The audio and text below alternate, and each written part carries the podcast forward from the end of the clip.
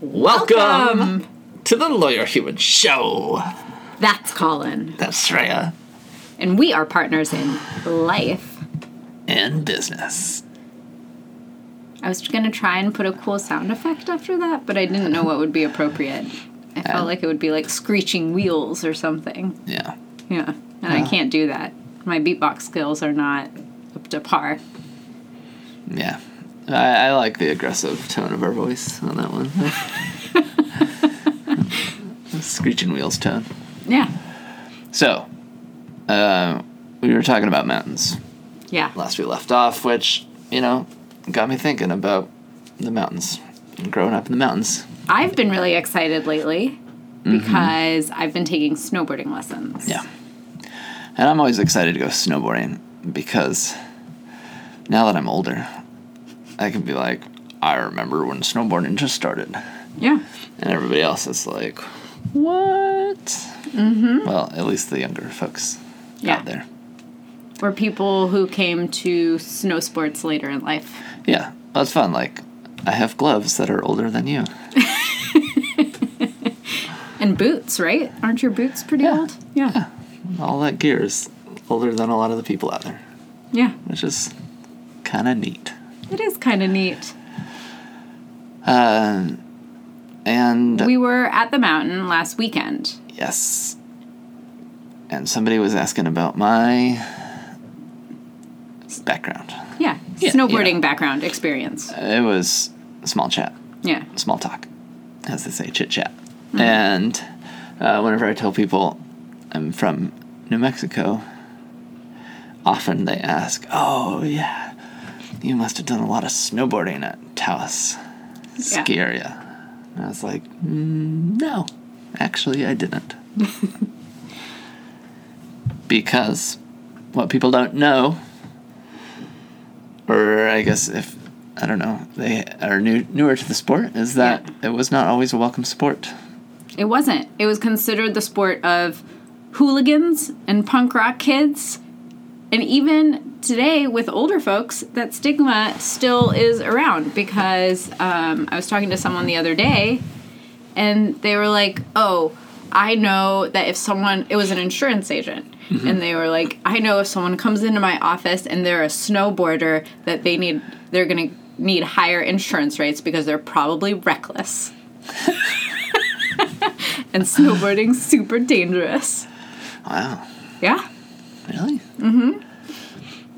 I feel like it's safer than skiing. I thought that too. And so, yeah, I had a Knees are funny safer. interaction with a friend um, about snowboarding also, because even though I am not a very good snowboarder, I have been snowboarding for a while.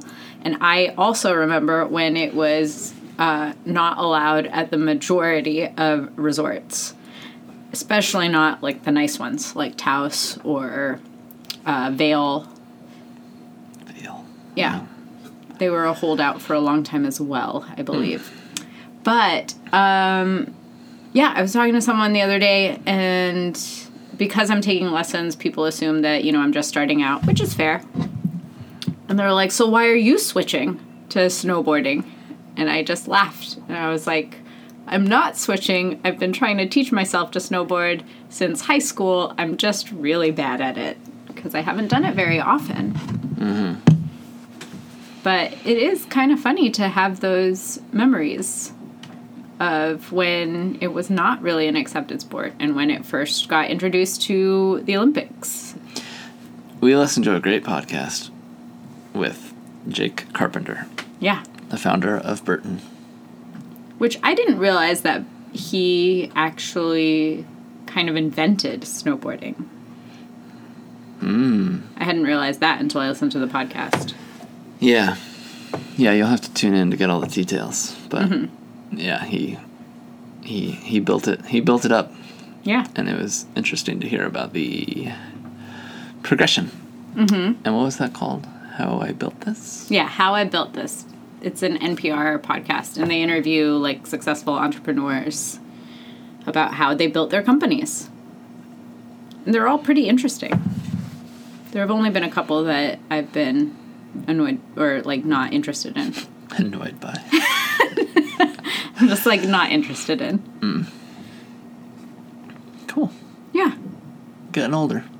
Getting older. It's Passage cool of- in some ways. Passage of time. I just got my new passports. And I gotta say, I have a US passport and a British passport. And the British passport office is better than the US one because they returned my old passport. So I get to keep it as a as a memory, as a keepsake. Ah. Whereas the US just probably threw mine away. yeah, most likely. Yeah, but- Or they recycled it for their spies in the future. Think so? Maybe. in case someone looks like me in the future. Here's your expired passport. Yeah. Anyway, I got to look at the two pictures 10 years apart, and I still look great. On that note, Mr. White, lawyer humans out.